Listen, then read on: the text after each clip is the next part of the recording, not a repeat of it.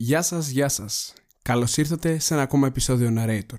Το τελευταίο επεισόδιο Narrator για το 2023 και κάπως έτσι θα πέσει και η αυλαία για φέτος. Πριν όμως ξεκινήσουμε το επεισόδιό μας, θα θέλαμε να σας κάνουμε μία ακόμα υπενθύμηση. Αν θέλετε να μας στηρίξετε εκτός από τον ε, ψυχολογικό τρόπο, δηλαδή πατώντας ένα play και δίνοντάς μας το feedback, μπορείτε να μας στηρίξετε και με υλικό τρόπο. Πώς; Πατώντας στο link στο Buy Me a Coffee, όπου υπάρχουν οι συνδρομές των 2, 5, 10 και 20 ευρώ. Ό,τι επιθυμείτε μπορείτε να το διαλέξετε και ανάλογα το πακέτο συνδρομής που θα διαλέξετε θα έχετε και τα ανάλογα προνόμια. Πάμε να ξεκινήσουμε. Γεια σας, γεια σας. Με Ρέιτορ και πάλι κοντά σας. Πίσω από το μικρόφωνο είναι ο Φίβος και στην παρουσίαση του επεισοδίου είναι ο Βασίλης. Καλώς ήρθατε και πάλι στην εκπομπή του Narrator. Μια εκπομπή η οποία επιθυμεί να παρουσιάσει τα πολιτικά δρόμενα και τα τεκτενόμενα τα οποία συνέβησαν στο παρελθόν και επηρεάζουν τις κοινωνίες του σήμερα. Το σημερινό narrator αποτελεί ένα επεισόδιο ανασκόπησης, όπως βλέπετε και από τον τίτλο, ένα επεισόδιο ανασκόπησης για το τι έχει συμβεί ως τώρα στον πόλεμο που εκτελήσεται στη Λωρίδα της Γάζας.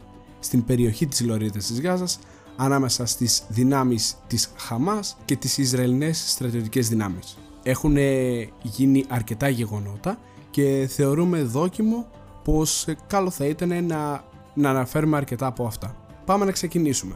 Ουσιαστικά εκτελήσεται μια συνεχιζόμενη ένοπλη σύγκρουση μεταξύ του Ισραήλ και των Παλαιστίνιων μαχητικών ομάδων υπό την ηγεσία της Χαμάς, η οποία λαμβάνει χώρα κυρίως στη Λωρίδα της Γάζας και έχει ξεκινήσει την 7η Οκτωβρίου του 2023. Ενώ συγκρούσεις ταυτόχρονα έχουμε και στη Δυτική Όχθη και στα σύνορα του Ισραήλ με το Λίβανο. Την 7η Οκτωβρίου, Παλαιστίνοι μαχητές υπό την ηγεσία της Χαμάς εξαπέλσαν πολυμέτωπη εισβολή στο νότιο Ισραήλ από τη λωρίδα της Γάζας. Η ευνηδιαστική επίθεση περιλάμβανε καταιγισμό ρουκετών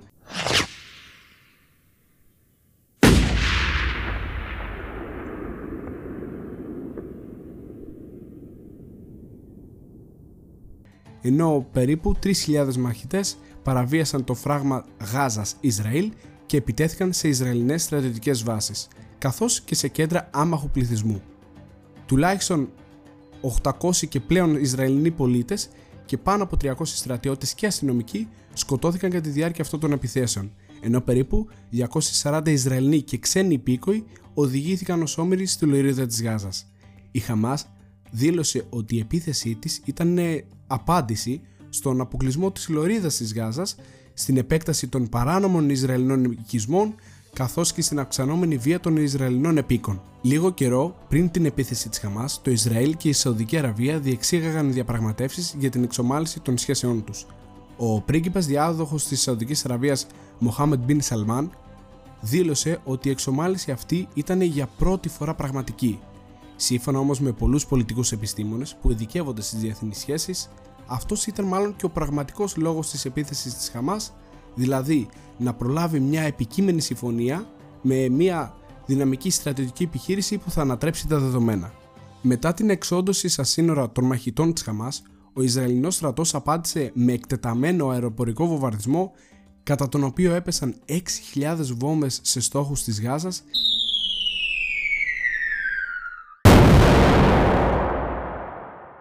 σε διάστημα 6 ημερών και με την επιβολή πλήρους αποκλεισμού της λωρίδας της Γάζας, ακολουθούμενο από χερσαία εισβολή μεγάλης κλίμακας.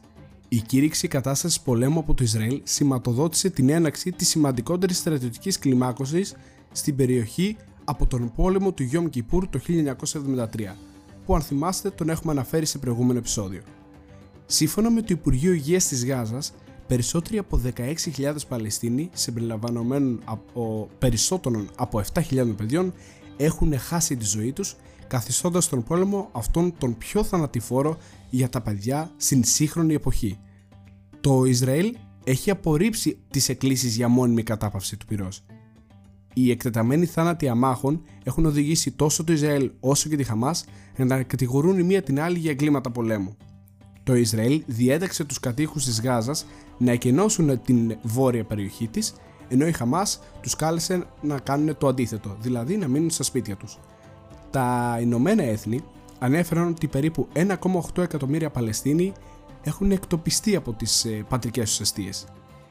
Ο πόλεμος έχει οδηγήσει σε σοβαρή ανθρωπιστική κρίση στη Γάζα. Το σύστημα υγείας βρίσκεται πλέον σε καθεστώς κατάρρευσης. Τα περισσότερα νοσοκομεία είναι παντελώς εκτός λειτουργίας και υπάρχουν οξύες ελλείψεις σε πόσιμο νερό, σε τρόφιμα, σε καύσιμα αλλά και ιατρικά είδη. Ανάμεσά τους αναισθητικά για κυσαρικές τομές ή δεν υπάρχουν καν υλικά για ακροτηριασμούς. Ο Οργανισμός των Ηνωμένων Εθνών έχει προειδοποιήσει για την πολύ άμεση πιθανότητα λιμοκτονίας και εξάπλωσης ασθενειών στην περιοχή λόγω της διακοπής παροχής νερού και ηλεκτρικής ενέργειας από το Ισραήλ. Από τις 11 ε, Οκτωβρίου, τουλάχιστον 44 χώρες έχουν καταδικάσει την εισβολή της Χαμάς ως τρομοκρατική επίθεση, ενώ άλλες χώρες έχουν επιρρύψει την ευθύνη στο Ισραήλ και το έχουν επικρίνει για την κατοχή παράνομα των Παλαιστινιακών εδαφών. Αρκετές οργανώσεις ανθρωπίνων δικαιωμάτων όπως η Διεθνής Αμνηστία αλλά και το Παρατηρητήριο Ανθρωπίνων Δικαιωμάτων έχουν παρομοιάσει την Ισραηλινή κατοχή πλέον με το καθεστώς Apartheid. Κατά τα τέλη του Νοέμβρη, το Ισραήλ συμφώνησε σε μια προσωρινή εκεχηρία μετά από μια συμφωνία στην οποία η Χαμάς συμφώνησε να απελευθερώνει 50 ομήρους σε αντάλλαγμα για 150 Παλαιστίνιους κρατούμενους. Στις 28 Νοεμβρίου το Ισραήλ και η Χαμάς κατηγόρησαν η μία την άλλη για την παραβίαση της εκεχηρίας που είχαν συμφωνήσει. Την 1η Δεκέμβρη οι μάχες δυστυχώς συνεχίστηκαν μετά τη λήξη της παύσης του πυρός. Πάμε να δούμε τις ισορροπίες ισχύως που τηρούνται. Δηλαδή, η Χαμάς ήλπιζε ότι η επίθεση θα πυροδοτούσε έναν ευρύτερο πόλεμο κατά του Ισραήλ. Η επίθεση θεωρήθηκε επίσης ως επίλυση των εσωτερικών εντάσεων εντός της Χαμάς ως προς το αν ο κύριος στόχος της ομάδας ήταν η διακυβέρνηση Λωρίδας της Γάζας ή η μάχη κατά του Ισραήλ. Ήταν βλέπετε οι δύο πόλοι οι οποίοι υπήρχαν μέσα, στο, μέσα στην ίδια την οργάνωση της Χαμάς. Ο Νιετανιάχου που είναι ο, ο τωρινός πρωθυπουργός του Ισραήλ και είναι εδώ και πολύ καιρό, κατά το μεγαλύτερο μέρος των δύο δεκαετιών που προηγήθηκαν του πολέμου, επικρίθηκε επειδή υποστήριξε μια πολιτική ενίσχυση της Χαμάς στη Γάζα. Κατηγορήθηκε ότι το έκανε αυτό για να σαμποτάρει τη λύση των δύο κρατών, περιορίζοντας την ελεγχόμενη από τη Φατάχ Παλαιστινιακή Αρχή στην δυτική όχθη και αποδυναμώνοντά την προκειμένου να αποδείξει στο Ισραηλινό κοινό και στις δυτικές χώρες ότι το Ισραήλ δεν έχει κανέναν Παλαιστίνιο εταίρο για την ειρήνη. Η κριτική αυτή ασκήθηκε από αρκετούς Ισραηλινούς αξιωματούχους, μεταξύ των οποίων πρώην Πρωθυπουργός Έχουτ Μπάρακ, αλλά και ο πρώην επικεφαλής της υπηρεσίας της εσωτερικής ασφάλειας Σινμπέντ Γιουβάλντι Σκιν. Ταυτόχρονα, για να διεξαχθεί αυτή η επίθεση της 7η Οκτωβρίου, είχαμε και την αποτυχία των Ισραηλινών μυστικών υπηρεσιών.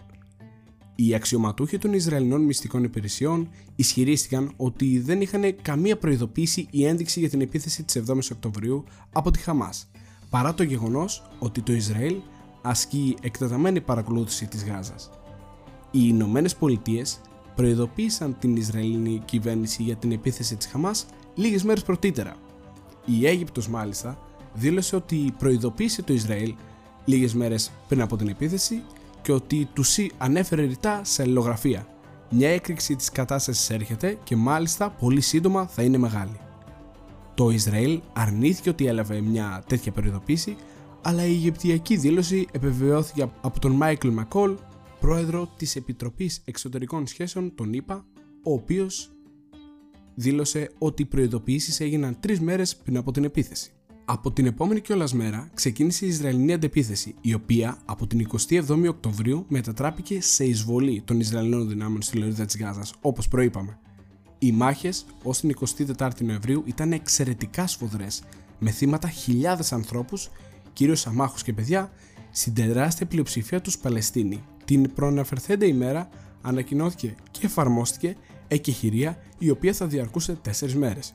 Για 4 μέρες είχαμε ανταλλαγέ ομήρων και για τις δύο πλευρές.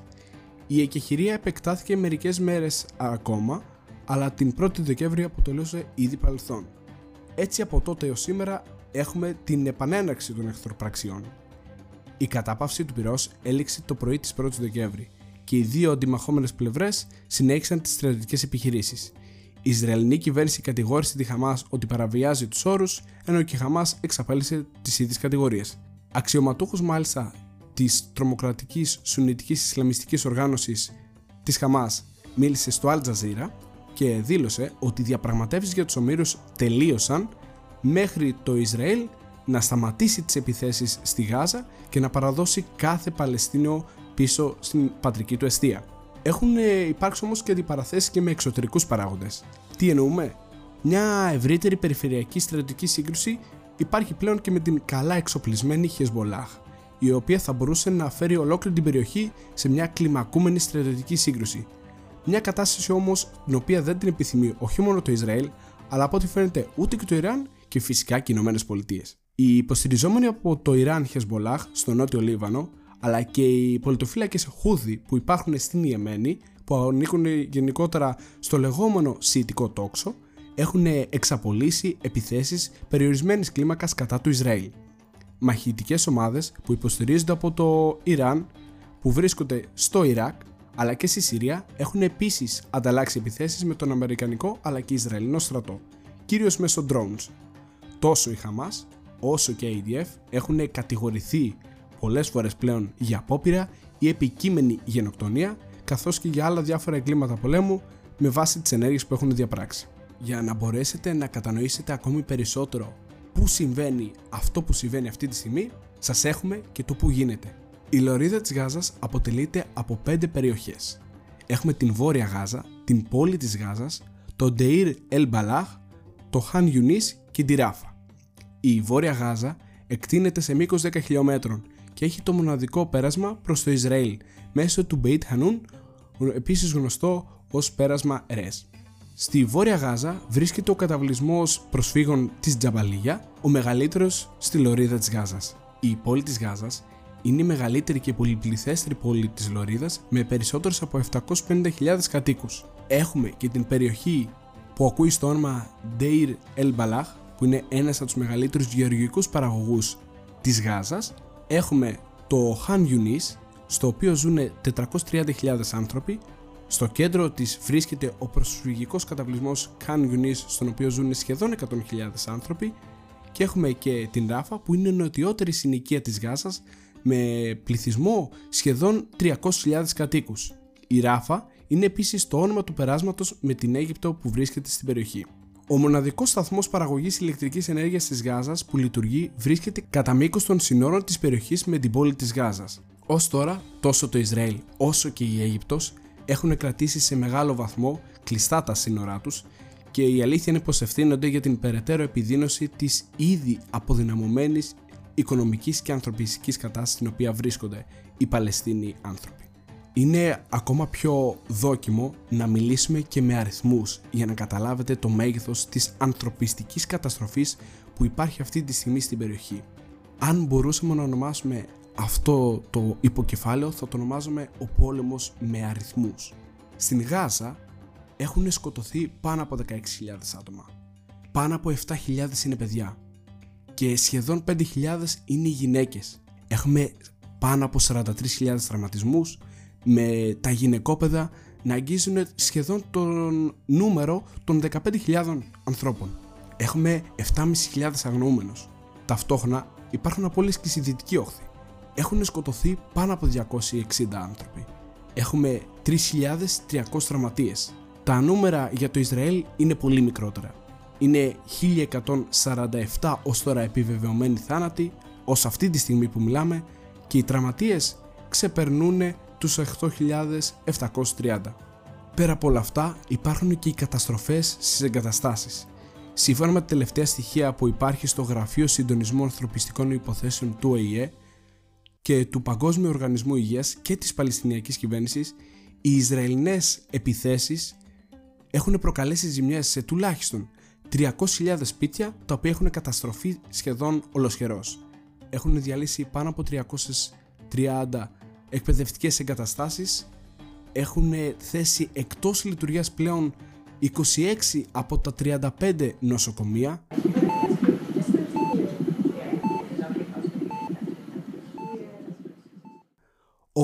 87 ασθενοφόρα έχουν υποστεί ζημιές και πάρα πολλοί πολιτιστικοί χώροι λατρείας έχουν υποστεί ζημιές. Αναμέσω όρο με τα στοιχεία που έχουμε λάβει, κάθε ώρα στη Γάζα 15 άνθρωποι σκοτώνονται. Εξ αυτών τα 6 είναι παιδιά. 35 άνθρωποι τραυματίζονται. 42 βόμβες πέφτουν και 12 κτίρια καταστρέφονται. Πέρα από όλα αυτά, έχουμε και τους ανθρώπους οι οποίοι είναι στην ε, πρώτη γραμμή της μάχης για να μας ενημερώνουν. Αυτοί ονομάζονται δημοσιογράφοι. Και πραγματικά αυτός ο πόλεμος είναι ο πόλεμος με τους πιο πολλούς θανάτους δημοσιογράφων από τότε που ξεκίνησαν να υπάρχουν δεδομένα. Σε αυτόν τον πόλεμο έχουν καταγραφεί ως τώρα 63 θάνατοι δημοσιογράφων. Στην τεράστια πλειοψηφία τους είναι Παλαιστίνοι. Σύμφωνα με την Επιτροπή για την Προστασία των Δημοσιογράφων αλλά και τη Διεθνή Ομοσπονδία Δημοσιογράφων, 56 Παλαιστίνοι δημοσιογράφοι έχουν σκοτωθεί. Άλλοι 3 δημοσιογράφοι από το Λίβανο και άλλοι 4 Ισραηλινοί έχουν επίσης σκοτωθεί. Όπως καταλαβαίνετε τα στοιχεία είναι φρικτά και εδώ τίθεται ένα ερώτημα το οποίο το πιστεύω το σκέφτεστε οι περισσότεροι, το έχει σκεφτεί πάρα πολλοί κόσμος. Όλα αυτά που έχουν διαπραχθεί είναι γενοκτονία; Ας δούμε καλύτερα τι είναι η γενοκτονία. Η σύμβαση του ΙΕ για την πρόληψη και την τιμωρία του εγκλήματος της γενοκτονίας ορίζει ότι η γενοκτονία είναι οι πράξεις που διαπράττονται με σκοπό την ολική ή μερική καταστροφή μιας εθνικής ή εθνοτικής φιλετικής ή θρησκευτικής ομάδας. Ακούσαμε εδώ τον ορισμό η αλήθεια είναι πως ο καθένας μπορεί με όλα αυτά που έχει ακούσει να απαντήσει σε αυτό που νομίζει. Αλλά επειδή κάνουμε podcast και επειδή αν μη τι άλλο μία γνώμη μπορούμε να διατυπώσουμε, εγώ θα συμφωνήσω απόλυτα με τον καθηγητή ο οποίος είναι διευθυντής του προγράμματος σπουδών γενοκτονίας στο Πανεπιστήμιο του Στόκτον, Ραζ Σεγκάλ ο οποίος υποστηρίζει ότι αυτό που γίνεται αυτή τη στιγμή είναι μια κλασική περίπτωση γενοκτονίας. Το Ισραήλ ναι μεν δέχθηκε μια απίστευτα οδυνηρή και κατακριτέα επίθεση από τη Χαμάς οι οποίοι όντως στις προθέσεις τους έχουν να διαπράξουν γενοκτονία κατά του Ισραηλινού έθνους. Αλλά αυτά τα οποία έχουν προβεί σε ενέργειες εναντίον των Παλαιστινίων οι Ισραηλινές στρατιωτικές δυνάμεις είναι άνευ προηγουμένου και πραγματικά διαπράττουν γενοκτονία. Ουσιαστικά οι Ισραηλινές δυνάμεις ολοκληρώνουν τρεις πράξεις, μεταξύ των οποίων είναι οι δολοφονίες, η πρόκληση σοβαρών σωματικών βλαβών, αλλά και τα μέτρα τα οποία έχουν υπολογιστεί για να επιφέρουν την καταστροφή. Να γίνουμε λίγο πιο κατανοητοί, έχουν βασικά δημιουργήσει την ανθρωπιστική κρίση στη Γάζα, δηλαδή ελάχιστη πρόσβαση σε νερό, σε καύσιμα, σε τρόφιμα και σε ιατρικά εφόδια, που οι κάτοικοι δεν έχουν σχεδόν ποτέ πρόσβαση. Και όταν προσπαθούν να βγουν στον δρόμο, πάντα βομβαρδίζονται. Αυτό ήταν το narrator για μία ακόμη φορά. Δεν έχω να προσθέσω κάτι περαιτέρω. Από τον Βασίλη Παπουτσί να είστε όλοι και όλες καλά. Γεια και χαρά!